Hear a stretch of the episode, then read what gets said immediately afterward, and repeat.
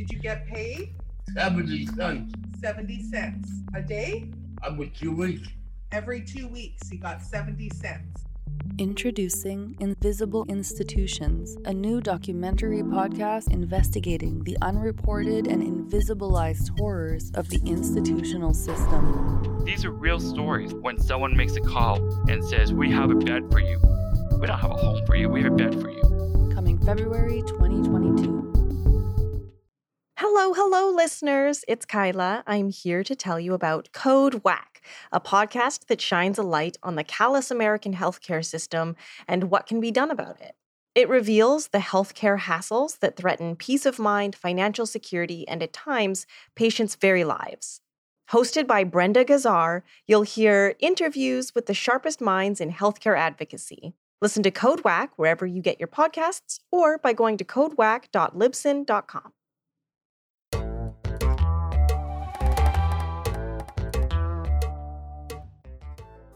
Hello, hello. Welcome to Pullback. My name is Kyla Hewson. I'm normally joined by Kristen Pugh, but if you're very patient, you'll hear her voice very soon. We are proud members of the Harbinger Media Network, and you can check out our partner shows at harbingermedianetwork.com. Today, we have a very exciting special crossover episode for you. We joined the folks at the Gender Troubles podcast, also part of the Harbinger Media Network, to discuss the porn industry. And if you're wondering, Gender Troubles, that sounds cool. What are they about? Gender Troubles is a podcast dedicated to debunking, demystifying, and making accessible the world of academic feminism. Kristen and I got along great with Eva and Emma. They talked us through porn, which, look, Kristen and I are not very good at porn, as you will learn, but we are very good at ethics. So we did a pretty good job on this one, and I hope you enjoy it. Hello, and welcome to a special episode of Gender Troubles and Pullback. I'm Emma Austin. I'm Eva Espenshade. I'm Kyla Hewson. And I'm Kristen Pugh. And today we are going to talk about the ethical consumption of porn. So, Eva, do you want to introduce this topic a little bit? Yeah. So, for the month of May, Gender Troubles is doing kind of porn month where we're looking at porn and porn consumption and different kind of facets.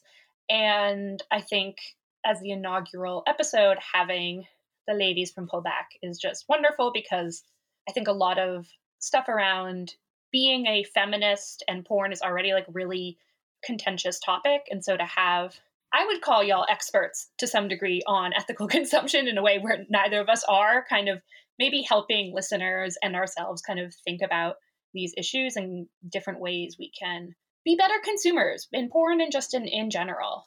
So I'm so excited. Thank you so much for coming. Yeah, we would be delighted. I hope you don't mind. I know we're all on camera, but I didn't eat anything, so I brought in a banana, which is the sexiest fruit. Perfect. We'll allow it. Yep. nothing, nothing less. Just gonna peel this and take a bite, and then we'll get going. No, it's fresh. we could do some ASMR too if you want to just eat quite close to the mic. I feel like I like my mouth is full of banana. Banana is the worst possible fruit to eat before you record. it's, and I think it's also one of the worst for ASMR. Like if you like an apple, that's some pretty good ASMR eating, you so know? true. But banana's just kind of blah, globby and gross. Yeah, yeah, yeah. And it leaves your mouth dry. So yeah, do you want to tell us a bit about yourselves? Uh, sure. Yeah. Um, you want to hear about the podcast or about who we are as people? I guess both. Like who you are as people, why you decided to start Pullback. yeah. So I don't know. Pull, Pullback, it's a, a podcast about ethical consumption. We've been doing it since late 2019. Kyla and I have been friends for much longer than that, though. And uh, we sort of got the idea to do the podcast when we were traveling together, which was it ended up being our entire trip was just basically us planning a podcast. It was a lot of time in a car. We were we were driving through Yeah. Newfoundland. So it's like, you know, we were going to talk about something. It might as well have been brainstorming for something we were both excited about. Exactly. Yeah. So I don't know. My, for myself, uh, I have an academic background. I did a PhD on stuff that was sort of related to ethical consumption. And I now work for a government, and I won't say which one because then I get to speak a little bit more freely. I am less academic. I decided that I didn't want to pay for my education, so I just kind of have been living my life and I have had like kind of a jack of all trades. I've had like 25 different jobs. I've never been fired, just to clarify. TikTok thinks I have ADHD, and I'm starting to maybe think maybe I should investigate that. Running pullback is like the longest commitment I've ever had. so, Kristen and I have a pretty pretty big anniversary coming up this year in November, where it's like the longest I've ever been committed to something. Kristen. when it comes to ethics and porn in particular, Kristen and I were really like hesitant maybe to to take up the mantle on this because I, I I'm going to speak for Kristen here. I guess I don't think she watches porn. I do not watch porn. Kristen's shaking her head. Neither of us watch porn, unless you count True Blood or Pride and Prejudice, which I do. I did watch Bridgerton. Does that count? It could, yeah. Yes, it does. But most people wouldn't count those things. but we are really good at talking about ethics at this point. So we were excited to kind of like leave our comfort zone a little bit and i did i did poll a couple of my male friends just to get like the user experience uh, point of view but what about you guys like why did you start gender troubles who are you Well, Eva and I went to Concordia together. We both majored in gender studies. And then we were both finishing our last semester in March 2020. I don't know if you remember what happened uh, in March 2020. It's just, um, so our studies ended very abruptly. Um, and then Eva moved back to Vermont and um, we missed each other. And then I took a workshop with Andre Goulet about making a podcast. And I was like, okay, we could do this. And then, yeah, we, we just kind of, we both were thinking about doing our masters at that point but then we were like it's really expensive and it's we just got we just graduated and what if we just kept talking about feminism but in a um in a, a less academic i don't know avenue to take it so that's i guess how we started and yeah it's it's almost our one year anniversary actually of the of the podcast which is wild But Wow. Ooh, didn't even think about congrats. Oh, yeah i think it would be like june or june or july but yeah i'm not i'm definitely not a porn expert i dabble in watching porn i'll say it um but like from like an ac- from like a, a, a porn like academic standpoint i don't really have a ton of experience but eva read a book so I We're- a we're book. good. I think we're covered funnily enough, like a lot of the or some of the feedback we get from listeners are like questions specifically on how where we stand in terms of like sex work and porn and it's a very murky place for a lot of people and general assumptions about like what is feminist too and i as someone who used to watch a lot more porn than i do now have, have seen a lot and was on tumblr in like 2012 which was just so it's just that was just all porn yeah, it was literally. Um, I, I think I think that specifically porn, but just sex work in general, the space of like gender studies, like a lot of feminists and academics have like really gone into porn shoots and done interviews and gone into these spaces and come back and really like burned the people who they were researching. And so there's a kind of new wave I find, uh, including the author of this book that we'll talk about, who's really conscious of creating like good relationships with interview subjects and understanding like you don't just get to like waltz in and like write an expose and then waltz out. looking at you the new york times yeah, seriously. Um, and you know, I feel like also with the pandemic, OnlyFans really exploding and the amount of porn people were watching went up a lot. Um, everyone thought we were going to have a baby boom, and instead we just watched porn and didn't touch each other for two years. um, it definitely deserves kind of some some more kind of investigation. And I think also like this would be a really good time maybe for us to like lay out kind of like what we're talking about specifically when we talk about porn. Because I know for me when I'm talking about porn, I'm talking about consensual adults who are doing this as a job or sometimes you have kind of like couples posting stuff on like make love not porn or whatever. But you know things like the term revenge porn like I get what they're saying, but there's better ways you can say it, or like child porn, which is child sexual abuse images, like calling stuff porn that isn't porn. Um, though I agree that Pride and Prejudice definitely can count as porn. um, so just from the get go in this conversation, like what we're talking about is like the porn industry. We're talking about porn performers, um, people who are doing this, not people who are unconsensually videotaped or did it just like as a sexy thing with a partner and then the partner put it online. Yeah, although if you're, I mean, we'll probably talk more about like the models of how people watch porn, and a lot of that gets in there. So it's kind of hard to separate sometimes. yeah, that's the thing, right? Like when you're looking at Pornhub specifically, like porn is in the name, but it's just a cesspool of like torture, revenge porn, child abuse, and non consensual images. And is it porn if it's been copyrighted? So, like, if it's copyright infringement, someone's posting it without the person's consent I think a lot of people would count that as porn, which is why I think like when I was doing this research, to me, I was thinking like, okay, there needs to be a distinction between mainstream porn, which is often a huge industry that gobbles up all of these other, as you were saying, Eva, these other things that aren't necessarily porn, but are displayed in a way where they're not separate from the porn that they're featured alongside. And so I was looking into a lot of like ethical porn, feminist porn, yeah, murky is the word.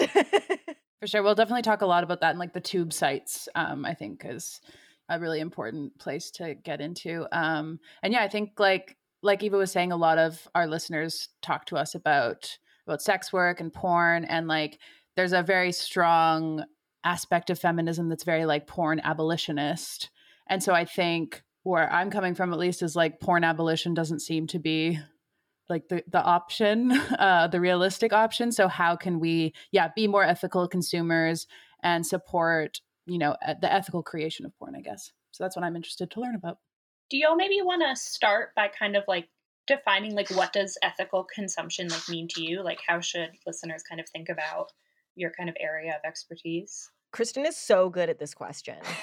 I was actually going to say I'm interested to hear you describe it. okay, I'll go first.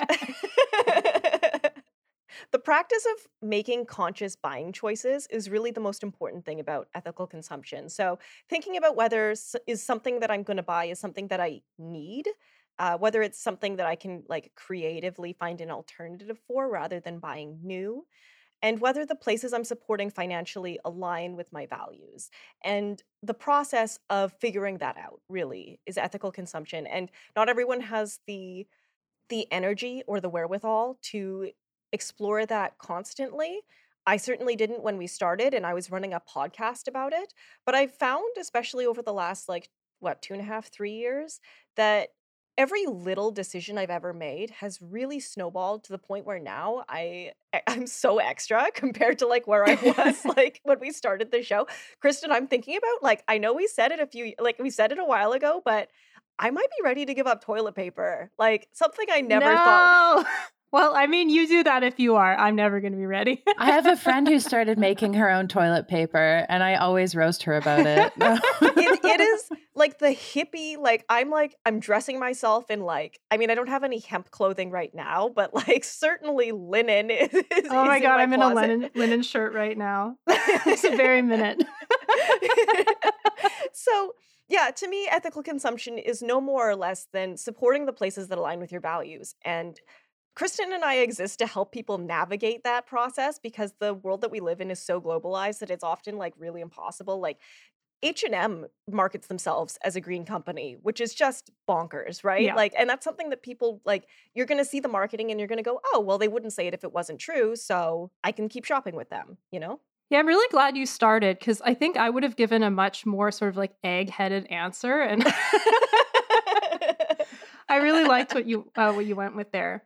Um, a couple of things I'll add. Um, I think that ethical consumption is, we can think about it in a, a broader sense than just our purchasing decisions. Um, it's really about understanding that we as people have power. So some of that is forming those considered habits when we're trying to purchase something, knowing more about who we're buying from, where it comes from, forming relationships with companies. But it's also about sort of things like knowing where stuff goes when you get rid of it and how to sustainably and responsibly dispose of things. As well, it's about being an active community member in whatever communities you're a part of. So, taking part in groups that match your values, things like that. And also being active citizens, right? And I think this is something that might be relevant to the porn discussion that, you know, we need to be participating in policies that could advance equality as well. And, you know, that might be voting, that might be going to protests, might be signing petitions or writing your representatives. But ethical consumption, it's not only about the purchasing relationship, it's also about the other ways that we connect to that sort of like producer consumer relationship. Are there a few criteria folks should consider when thinking about consumption? So, generally, when we're talking about ethical consumption, there are like four different categories of things to consider. So, the first one is people. So, that often is sort of like what are working conditions like? If it's something that's produced in a place rather than like a service that might be sort of more virtual, what is happening to the community that's impacted around it? So, that's people. Uh, animals, uh, a lot of the times, animals are impacted by different kinds of production. I think probably less relevant for porn, but Rule 34 suggests not totally irrelevant. Kristen, I think you and I are not the ones to talk about that because I, I think the animals and I, I distinctly said when you guys suggested this episode that I, I would not be talking about porn and animals because I just don't have the stomach for it. That's totally fine. We don't have to go there. but if animals are being harmed, then it's not ethical. And can animals Animals can't consent to any sort of acts like that. So just exactly? there you go. Yeah, that's what we'll say on the subject. um, the next category is planet. So that's things like, um, you know, climate change impacts, sustainability. I wasn't able to find really anything on this in the porn industry, but presumably that's a thing you could think about too. And then the last one is politics. So that's things like is the company that you're buying from paying taxes? Do they donate to political causes you don't like? Things like that. Did I miss anything, Kyla? no, I think that covers it pretty well. I think when it comes to the environment particularly, you can think about porn like you would think about any other big tech. So the the servers that they're hosted on have an environmental footprint like where where are these places being being served? Like pornhub i found out today and i'm sure that listeners are going to roast me for this is a canadian company. Yeah. i had no idea. Based in is Montreal. how far, yeah that is how far out of the porn industry i am. I didn't even know. And they're like famously canadian. And so the question then is like well where are their servers and how are they being powered right? So that's something you can think about as well as just like all of the waste. Like condoms don't degrade. I don't know that we want to take a position in that fight. I, I think that for the most part, I mean, porn is a lot of the time naked people hanging out, so there's not like a lot of waste on set, maybe? I don't know. Yeah, I feel like um, in relation to those four, four categories, like probably the people one is going to be the most relevant to porn. That makes sense. But maybe maybe they'll start making biodegradable condoms. Um, Maybe they already exist. I have not looked into it. I know you can get like lamb condoms. Maybe those are biodegradable. But then you got like animal activists after you for using lambskin. So it's like you really got to pick your poison over here. yeah. I do know that there are companies that will sell um, fully compostable or like recyclable vibrators. So there's one area where you could make your sex a little bit more sustainable. what about the batteries though? How does that Yeah, I mean, you can recycle batteries. Yeah. Well, you could probably get something that's like crank powered, right? like masturbate like a pilgrim. Yes. uh, yeah, there's a there's a sex toy company in Montreal, and uh, uh, I I'm blanking on their name, but I'll link it in the show notes. And they um, have like a whole like biodegradable section of like biodegradable dildos and vibrators, and yeah. In the context specifically of porn, like what does ethical consumption mean? Like, are there first thoughts that consumers should be like having as they like feel horny and want to like go online? I did some more research around some of the issues, but the first thing I started with when I was trying to answer this question was, you know, what are some questions you might want to think about? And I think there are two sets of questions, and they're very sort of different issues. So the first one is questions that are around how the porn itself was made. So, is it legal? Um, an important first question that uh, the answer is often no to. Uh, does it respect the rights of performers? And um, do performers and others who are involved in making the porn enjoy good working conditions? So that's one set of questions. The other one that I feel a little bit less well equipped to answer is sort of like the questions around the message of the porn itself. So, you know, does it depict sexual violence or harm? Is it broadly sexist? Are performers referred to as sluts or whores? Does it use racial stereotypes? And um, whose perspective is centered in the video? Eva, you might have more, uh, and Emma, you guys might have more uh, to say about those. I'm not as much of an expert on anything to do with that, though. Uh, Kyla, what, what are your thoughts? Oh, my thoughts were exactly what you said, except less eloquent. So, really great job going first. Thunder stealing, sorry. like, would you say the ethical consumption of porn is is possible? I think one really important thing to start with when you're talking about ethical consumption in porn is the industry structure and the profit model. Kyla and I have talked about monopolies on our podcast before. And That's the number one problem with the porn industry is that like MindGeek owns all of the porn and they're not an ethical company. Therefore, we need to decentralize the porn industry. But that also brings up because porn is like a particularly dicey issue. When you decentralize, it becomes harder to regulate. So the deeper parts of the web might have you know more of that sort of illegal seedy stuff that though to be honest there's a lot of that on pornhub anyway. Oh my god yes. So i think like oh my god pornhub like visa and mastercard pulled out of uh, pornhub like two years ago now and now you can only subscribe via bitcoin. I, I try i went because i wanted to verify that so i went to pornhub like an hour ago and i went to their subscription site and it was like you can just pay for with with Bitcoin. And I was like, okay, well that's good to know. And now like RIP my ads for the next little while. Just as far as like the um the profit model goes and and uh MindGeek. So Bernard Bergmair, uh, he is the majority owner of MindGeek, and they own porn sites like YouPorn, Pornhub, and RedTube, which are all the major like tube sites. And he's worth about two billion dollars. Oh, fuck off! Um, yeah, yeah, and then you have you know performers, which we'll get into later, but they're like average pay rate, um, and like yeah, who's who's profiting off of this labor and who's performing the labor, and there's obviously a huge discrepancy there. Yeah, and I think like a big a big thing that like I don't know, maybe you guys will have different solutions, and we can talk about solutions later. But for me, what I kept coming back to was just like we need to legalize sex work and that might not be directly related to the porn industry. Although it is because the pay rate for performers is so low that a lot of them are sex workers as well which was not true in the year 2000 one of the things that would come out of legalization would be to destigmatize the shame attached to porn which is something that really hurts not only the performers and the people working in the sex industry but also the people who are watching porn or engaging in the sex industry. When the porn that you watch is on a scroll, like a YouTube scroll, think about how easy it is to become radicalized on YouTube, right? You're you're watching a video about like how to make potted plants and before you know it you're like, "Oh, I'm going to suddenly I'm a gun nut. And it's like, how did that happen?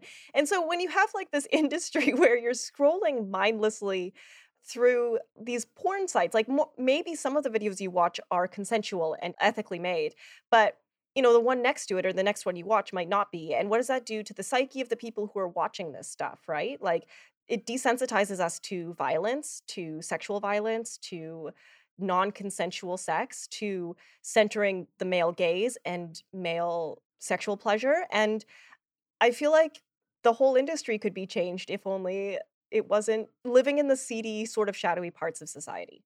Yeah and i mean the that sort of like youtube style model and the fact that there are so many of these sorts of videos that'll you'll experience if you're on a porn website is actually one of the biggest reasons that there it's so much harder to remove child exploitation from pornhub compared to and other porn um, streaming sites compared to like facebook or twitter which you know i mean there's a, still a lot of problems with both of those in child exploitation but i don't know kristen because i was like reading that like there's actually more child exploitation on facebook than on pornhub. Because people actually report it. People don't report on pornhub as much um, because they're sort of inured to just seeing constantly. As the porn watchers here uh, emma and eva.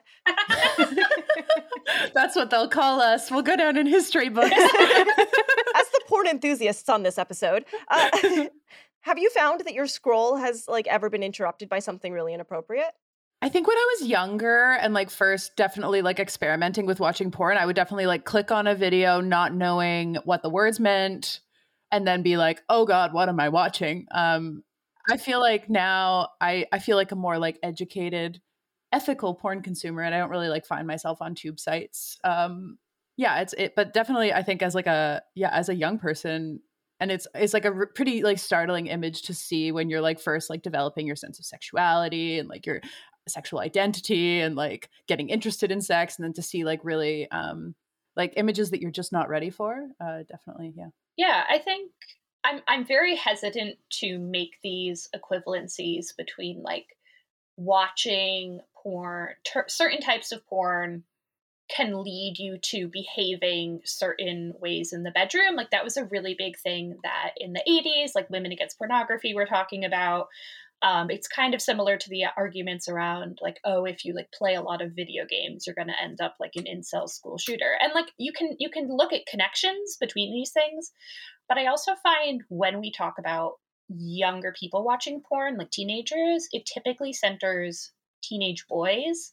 And it's like, what messages or like how will certain sex acts be normalized for teenage boys who maybe like are just starting to have sex or haven't had sex yet? And like anecdotally, like I, I know many friends who are like, yeah, we were having sex, and then suddenly like started doing something. Then I was like, oh, that we that we didn't have a conversation about that or anything. Like, I I can speak from experience on that. I have twice had sex with somebody for the first time, two different men, obviously, uh, and they started to choke me halfway through, and I'm like, what? Yeah, why is that so common? Honestly, like it's because of porn. It's and I'm like, I'm like, no, like maybe some women are into that, sure, yes, but if I am having sex with you for the first time, I do not know you very well. yeah, yeah i mean any kind of like uh sort of any any sort of like kink stuff in the bedroom needs to be discussed. Like that's like the key to kink is first like talk about it. What are your safe words? What do you like? What do you don't like? What are your boundaries? Like no one should just go in straight into choking after like dinner in a movie. Like that's Yeah. skipping a lot of steps a lot of very important steps. And that's not what you see typically. Like if you are watching more of I mean, and they do have I know a lot of like feminist porn sites will publish and everyone basically any performer has to do essentially like an exit interview saying like I consented to everything and there are conditions where people feel like they have to say that because you know someone's holding your paycheck.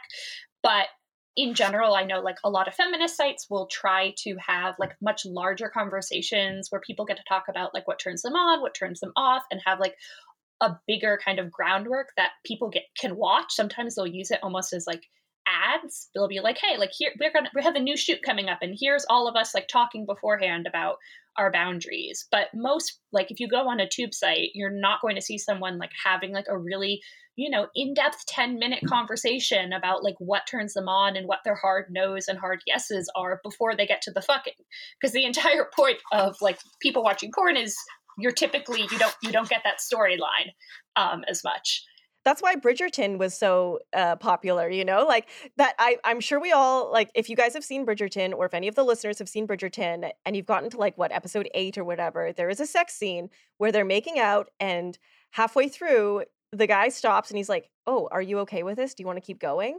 And she says, "Yes." And he says, "Are you sure?" And you know, you get the sense from the actor, oh, he plays it so well that he will stop and not shame her if she decides she doesn't want to have sex tonight. And it's like the hottest thing anyone's ever done. yeah consensual sex is hot clear and informed and enthusiastic love it but yeah i definitely think like if you especially when you're younger and you like don't you don't have an in-depth knowledge of like independent porn sites or anything and so you're just going to click in like boobies and eventually you'll end up on pornhub and it is very easy because of like how like youtube they make money from ads and from keeping people on. And so yeah you can end up being like oh great wait no that's not even if it's just like oh i'm not into that that's like it, it gets tricky but i think also when you're younger and you're consuming porn you know if you're in college and you may have your finances still controlled with your parents it's not like it's easy to like go buy some feminist porn or like subscribe to some people's OnlyFans. Yeah, ethical porn often costs money, right? So there are some ethical sites where you can watch clips or you can get images because they want to make it accessible to people because if your only choice is the non-ethical places, then that's that's hard, right? So but yeah, ethical porn, they want to pay their performers and so that costs money. What do you do, right? Speaking of pay, I have some kind of stats on like the pay stuff that I think is really interesting because like I feel like and you, y'all will probably agree like typically like with consumable item items like the general consensus is like it's better to pay more for a product that you know like the workers who made it were you know ethical conditions and it's typically better quality so like buying like a shirt from like a local designer made out of whatever as opposed to like H&M but in the porn industry feminist like queer indie productions typically like they have lower budgets and they pay all their performers a flat rate as opposed to mainstream where different people get paid based on like their own identity categories which we can get into and based on the sex acts they perform. So in kind of performing in indie porn you make less most people will make less than if they are performing in uh, like a bigger budget so I, I have a quote from a book that i use to kind of structure the episode for me is by the um, author and academic heather berg it's called Porn Work, Sex, Labor, and Late Capitalism. It's a great read, has a bright pink cover, highly recommend. People will look at you in the coffee shop while you read it. And one of the interviews she does is with a performer, Maxine Holloway. And Maxine Holloway talks about the differences between working in these different productions. So I figured I'd, I'd read us this quote and we can talk about it. So the author goes Flat rates may be more attractive to new performers and those who are unlikely to be cast in mainstream productions, but they can mean a significant pay cut for workers accustomed to making more for similar labors elsewhere. As Maxine Holloway, who performs in BDSM as well as queer, feminist, and mainstream productions, suggests, the idea that flat rates promote meaningful consent and equality among performers is, quote, nice theory, but it's not as if it's coming from a place of being able to offer extra money anyways. It probably means I'm just not going to do anal because that's not my valuation. So the flat rate is, I think, more derived from budgetary needs than equalization. I don't think it's like an either or because we seem to be in the generally in the camp that you should be like paying for your porn and paying for you know indie porn, but it is something I to think about is like typically if you're paying for feminist porn, the performers are actually getting paid less a lot of the time than if they were doing big budget and like how how do we kind of square that or navigate that to me, I think a lot of it comes down to treating porn like you would treat any other art that you're consuming, right? So, in my case, my favorite comic artists that are online, I buy their books and I subscribe to their Patreon.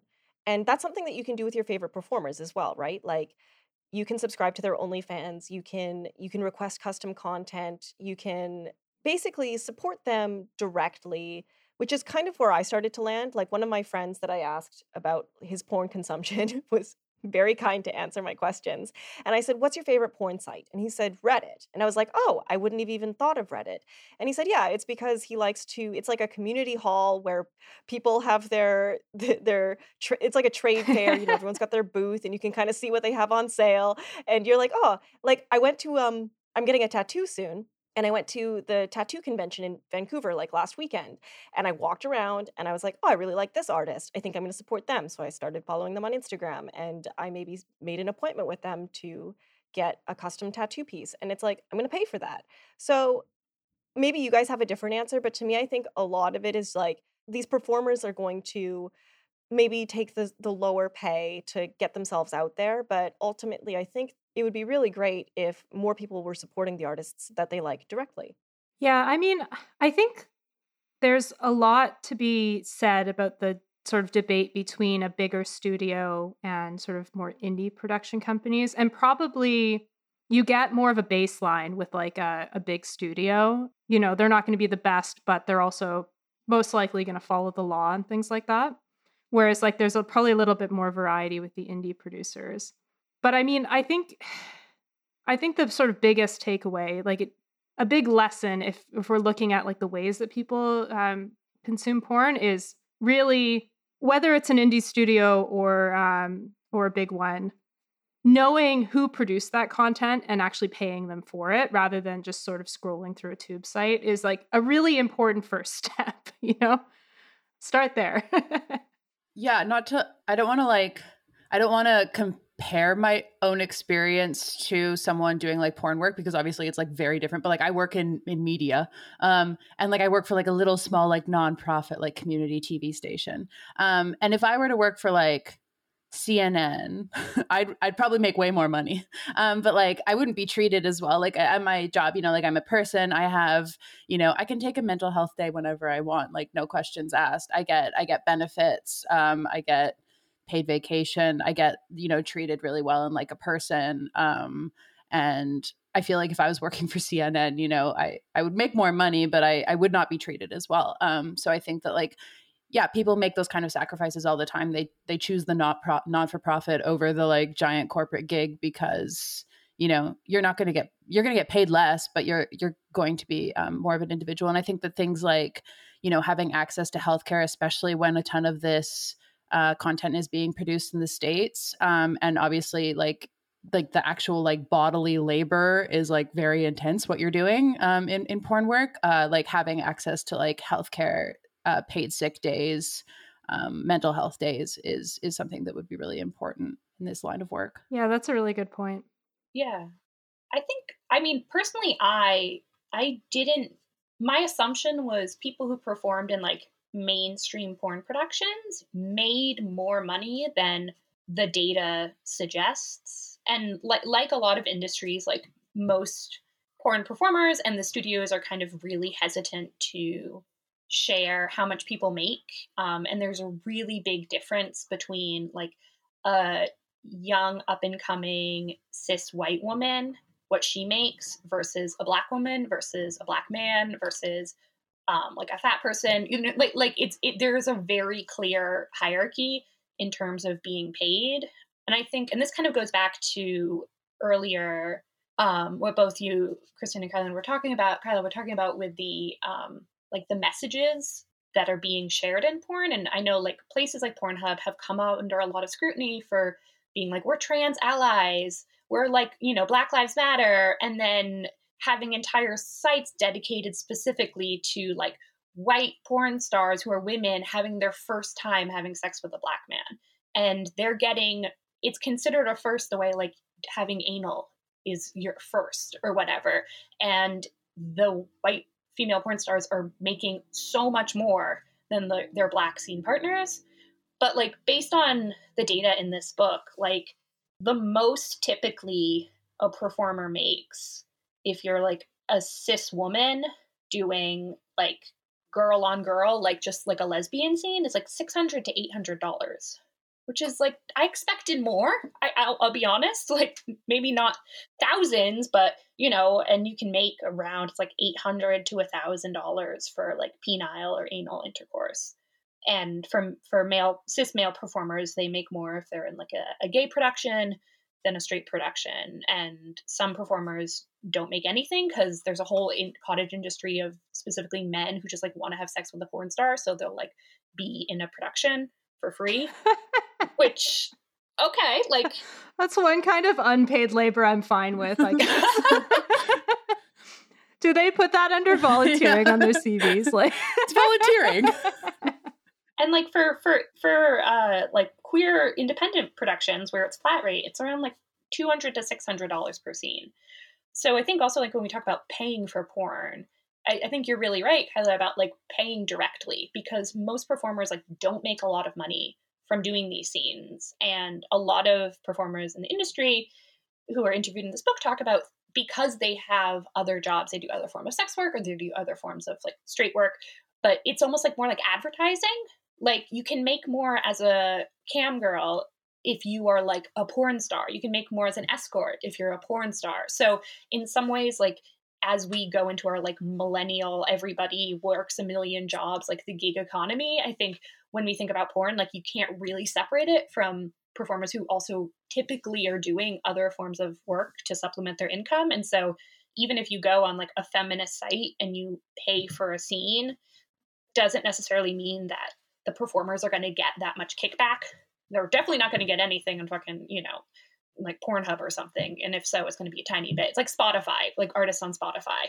Like you're not going to get, you get like 0.03 cents so yeah, supporting like directly through kind of OnlyFans, through you know, it, there's a bunch of different stuff. It's never been easier, you know, with smartphones and all this kind of mm. stuff. Please don't pay in Bitcoin. Bitcoin's terrible for the environment. I feel like we should just put that on the no list. But yeah, I, I don't know. I was I was very kind of surprised hearing about just how much porn performers make because I think sometimes there's an assumption that it's like oh it's like easy money or like oh you'll like get a lot of money where it's like these these are not for very hard jobs that involve using your body a lot. You're not getting paid that much.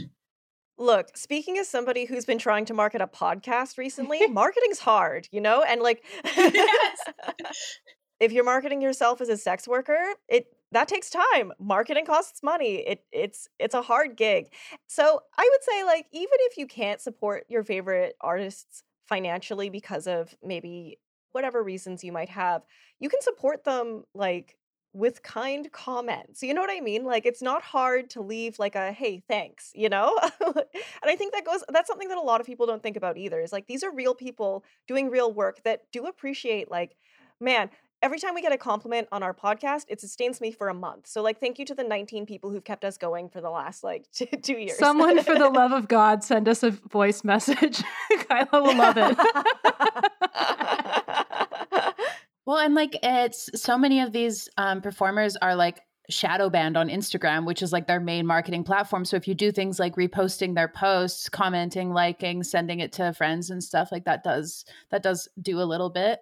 But I'm also like I was thinking about this because uh, I i I'm a musician and I've like released music over the last ten years, and it's always been frustrating i guess how little people are willing to pay for entertainment whether it's music whether it's movies. I guess now yeah whether it's porn like um it's so easy to just like torrent a movie or you know listen to songs on spotify where artists are getting paid you know like pennies um and yeah i guess there's just like parallels there which like i i do i do find it a bit frustrating like if you're just give yeah like just supporting an artist on bandcamp by buying their album for $10 you know like does does way more than like just listening to a song on spotify uh, on repeat And I think that destigmatizing the industry would go a really long way in that, right? Like people don't think of porn performers as creatives, but they are. They're creators, just like a TikTok person or a musician. They're artists and they're creators and they should be treated like that.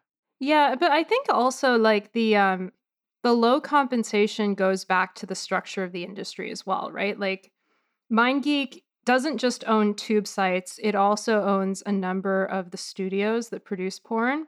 And because their profit is like their their profit structure is geared towards getting you on the site to watch free porn so that they can make money from advertisers.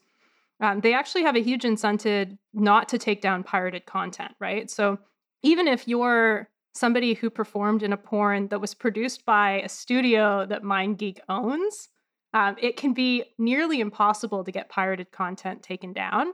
And all of that erodes like the extent to which producing a porno is actually like profitable and that reduces the amount that people can be paid. So it's almost like because we have this sort of monopoly industry that's based on free streaming, you know, that leads to the fact that we then have to sort of, you would have to pay for uh, promoters through like the porn version of Patreon, basically. yeah i guess on that note as well like uh there's this one of like uh, apparently she's like the second most popular porn star ever on porn pornhub uh her name's mia khalifa and she made like 10 11 videos when she was 21 years old she made $12000 total and then now she you know uh it's like whatever six seven years later she's she's in her late 20s now and she's lobbied so hard to get these videos removed um and like I said, like her her her videos are some of the most popular that have ever been released on Pornhub. Uh, like, and people have made millions and millions of dollars off of her her images. And you know, she's like signed, she's released petitions that have got millions of signatures, um, but has not had any success in getting her videos removed. And she has talked a lot about how the they'll they'll haunt her forever because uh, she doesn't own the content. Like, and it's it's just it's just out there in the world kind of forever. Yeah. And I mean, another problem, I don't know if this still exists because um, Pornhub was sort of like the subject of a lot of backlash recently, but at least a couple of years ago, um, it was possible to download the videos. And that was a huge problem as well, because then people can just sort of like even if they take down the video once, it's it's in the internet forever. So Yeah. Uh, another angle that I, I wanted to talk about, it's not so much related to ethics, but I was thinking a lot about MindGeek as a an evil big tech company. Um, I think if you think about them in that framework, it makes a lot of sense. Um, and like a lot of the other big tech companies, MindGeek data mines its websites and produces porn based on what its users view, um, which is, I think, important for two reasons. One, um, if you are viewing porn through a tube site, the videos that you choose to watch do influence what gets made in the future. So I think that puts some kind of moral responsibility to, to pick things that aren't like horrendous. But secondly, think of all the data that they're mining, even if they're not selling that to third party advertisers today, which is apparently the case. You know, what if they start? That's something that Kristen and I have been thinking about because we're about to do a couple of tech episodes. So it's that was fresh in my brain too, Kristen. Every uh, everything I was reading about today, I'm like, well, this is just an evil megalomaniac like monopoly of a tech company. Like this is just the Facebook of porn. ah, it's just naked surveillance capitalism. and yeah, I mean, thinking too, like we've been researching more stuff around like the history of porn and how I find sometimes kind of think people thinking back to the good old days of magazines and you know porn movie theaters and all that stuff and there was like a lot of issues there and like a lot of underage people being in productions people you know just like really like for all of its faults now like we have a much more regulated mainstream porn industry than we had before but I really hadn't thought about like the tech side that much. I hadn't thought about like the servers and like, you know, the evil corporate overlords. And so it's making me be thinking about like maybe we really should go back to magazines or something. Like there's something to be said about like non digital digital is so complex. Like as soon as you start getting like copyright alone, like maybe somebody uploaded a video in Albania that's copyright copyrighted in the UK and you're watching it in Canada. Where's the line there? I'm sure that the Yeah. any like lawyers who are listening to this who like know about it, I'm fascinated to know. Please please reach out. Just thinking about all those really aggressive, like, no piracy ads from like the early 2000s. Oh yeah. you wouldn't steal a purse. Why are you stealing? and it's always like you wouldn't steal a car. I'm like, well, whose car is it? How easy is it to steal? Yeah. Maybe I would. they're like, uh, would I get I would caught? steal a super yacht. Yes. what are some of the ethical differences between consuming like a mass produced porn at like a porn production studio owned or that's made by a porn production studio that's owned by Pornhub versus like um getting on uh OnlyFans and like consuming independent creator Yeah, I just want to pop in to say, Kyla, you can answer more substantively, but I saw several comparisons of OnlyFans to farm to table restaurants, and I thought that was hilarious. That's awesome. I love it. yeah, I mean, it really comes down to find a performer you like and treat them like an artist, like you would for anything else. So, like, if their preferred method of being supported is through OnlyFans, then support them through OnlyFans. But if they prefer something else, like, I literally cannot name other websites because I'm not in the. Look, I had a really terrible experience with porn when I was like 18. Not like terrible, like, I was trying to avoid an English essay. And so I was like, I've never looked at porn. Let's do that. And so I Googled, I, I, I, my roommate was home and he was a guy. And I was like, how do you watch porn? And he's like, well, usually you just like search for the thing you want to see. So I went to Google and I typed porn. And he was like, and he's like, I mean, I guess that's one way to do it. and I, and I watched like two videos, and one of them was a YouPorn like upload from just like a homemade site. Like somebody, it was a woman doing a handstand and a man like going from above to like it was not it didn't look good for her or or good for him. It frankly it looked very It's uncomfortable. just like really intense yoga with a sex act involved. yeah yeah. And and then i fell down like a like a, a rabbit hole of like cartoon porn that really horrified me like some there was a snow white and the seven dwarves image that i'll never unsee and like and so my very limited experience with porn has it's been it's been grotesque it's been for the male gaze uh, somebody once sent me a video that he thought i would like i guess of a woman pouring Froot Loops and milk into her vagina and eating it like with a spoon. And I was like, well, this is fascinating, but it's not turning me on. like, What? So, so like those are like the three times I've watched porn, which is why like I am not an expert here. And so the the the take I have on it is very like treat them like artists, but there might be another viewpoint. I mean, the men that I did discuss this with before going into this, they they see it that way too, right? So I think that there's I think that there's a desire for ethical porn and I think it's only going to grow as people become more aware of the issues in the industries that we've grown up with. I, I so I like that you're using the artists. I'm gonna stick with my food analogy. um, and I think it's a, you know, OnlyFans is a little bit like Uber Eats, you know, so it can be really good because um, content producers get to set their own price, but because um, it's sort of an aggregator site that has a lot of power, um, it takes pretty large fees. Uh, one account said it was about 20%. So it is cutting into the profit margin of the artist. I mean, think about the Etsy strikes. yeah, I was thinking about Etsy actually. I, I actually wrote Etsy in my notes, um, but the company, like OnlyFans, has a lot of power in the same way that Etsy does. And so it can set contractual terms that might not work for performers very well, but they don't have a lot of power to fight it. Um, and OnlyFans can terminate a performer's account for any reason with 30 days' notice. So, in a lot of cases, a performer may only have an OnlyFans, in which case, totally fine to support them there.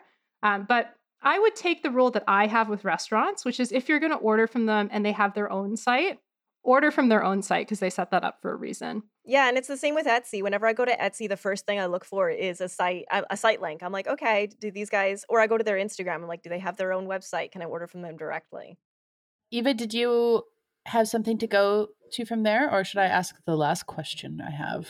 Yeah, I mean, you know, I think I think what I what I have to say has to do with the last question and maybe kind of more of like the the feminist elephant in the room, which is like one of the main anti-porn arguments.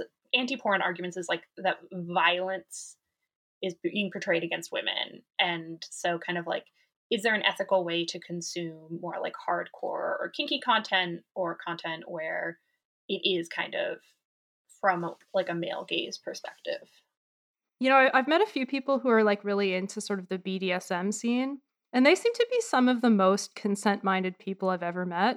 So, personally, I think, you know, we could maybe have an interesting discussion about whether rape fantasies can ever be okay.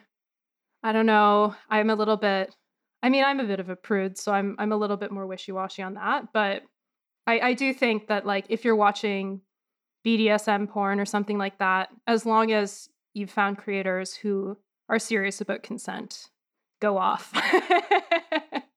yeah, that's where I land too. Is like, did everyone consent? Are the performers genuinely getting off on it? Like, I think real pleasure is so important. And there's a lot of people that get off on BDSM. So if you're watching BDSM where the pleasure is genuine, then I mean, yeah, go off.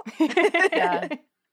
No, I totally agree. And I think that like, yeah, having like the conversation that we were having earlier about like um enthusiastic, informed, and continuous consent and like uh talking about like hard boundaries and safe words and all those things need to be included when when you're consuming like more like hardcore or like BDSM content. And there are like larger production studios like kink.com that um, are just like kind of like churning out like super intense kinky content, um, but like have come on under fire for what Eva was talking about earlier, like um, performers feeling coerced to perform certain acts, and then they always do an exit interview where they always ask like, you know, did you feel safe and stuff like that. But performers have talked about, you know, how they didn't necessarily feel safe, but their pay was withheld until they did that exit interview so i think being uh, like whatever the the whoever's involved or like the production studio involved being really transparent about like when people are paid and how much they're paid and and that that is not contingent on them having a good time um and that they don't have to like say anything correctly in order to get paid you know?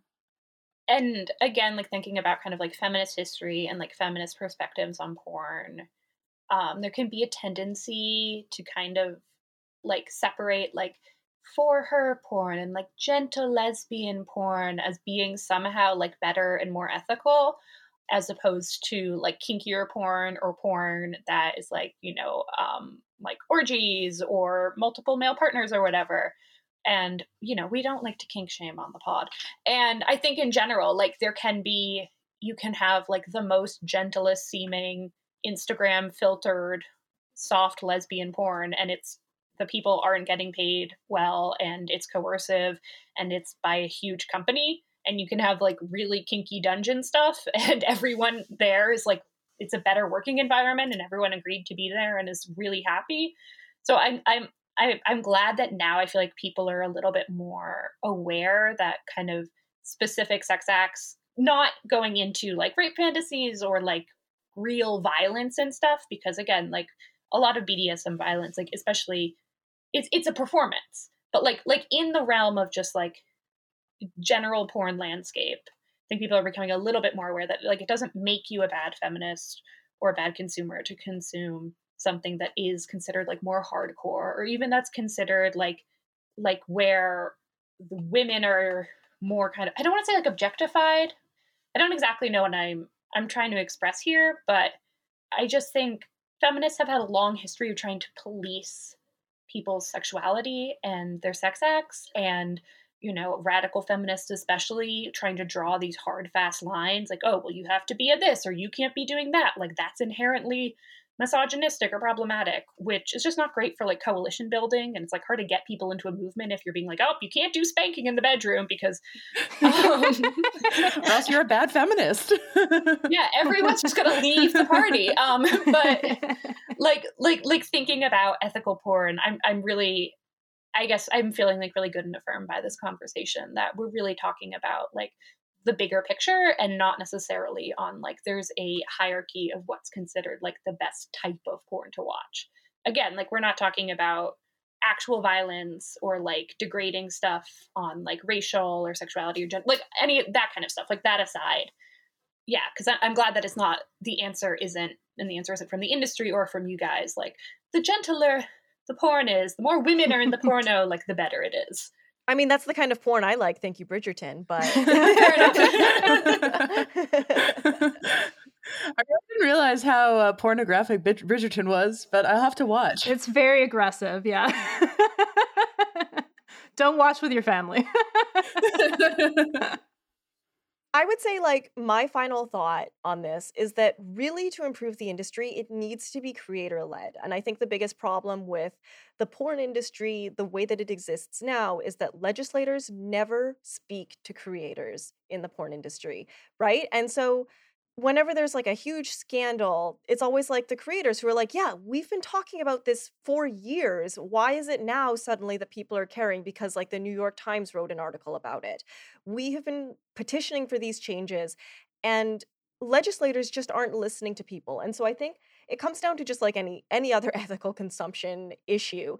Listen to the people who are producing the product they know better than anyone else what needs to be fixed in the industry, what's good about the industry and how it can how it can be improved on, right? So I think the number one thing is to pick up the book that Eva read and uh, and ask your favorite performers what they think, right? And like, hey, like what do you think we should do to improve the industry? And they might say like, hey, vote for this policy change or whatever. And then you should if you can't financially support them, support them by doing that, you know? I love that you led like left us on that note. It's a really important one, and I think it's a it's a great one to end on. All right. Well, thank you for tuning into this special pullback and gender troubles Harbinger Media, Media Network collab. We'll be back for more Porn Month episodes all May. Yeah, Kristen and I are just about to put out two tech episodes. One is about surveillance capitalism. So Kristen's read two books. I'm I've read one of the books, and I'm see. I don't know. Can I read 400 pages in two and a half days? I think I can. So we'll see. It was kind of you to assume I've finished reading the books already. and then uh, we're going to be talking to Paris Marx from Tech Won't Save Us, hopefully. If you guys like my tech spiels, then you can tune into our episodes about that, which will be coming out in the next couple of weeks.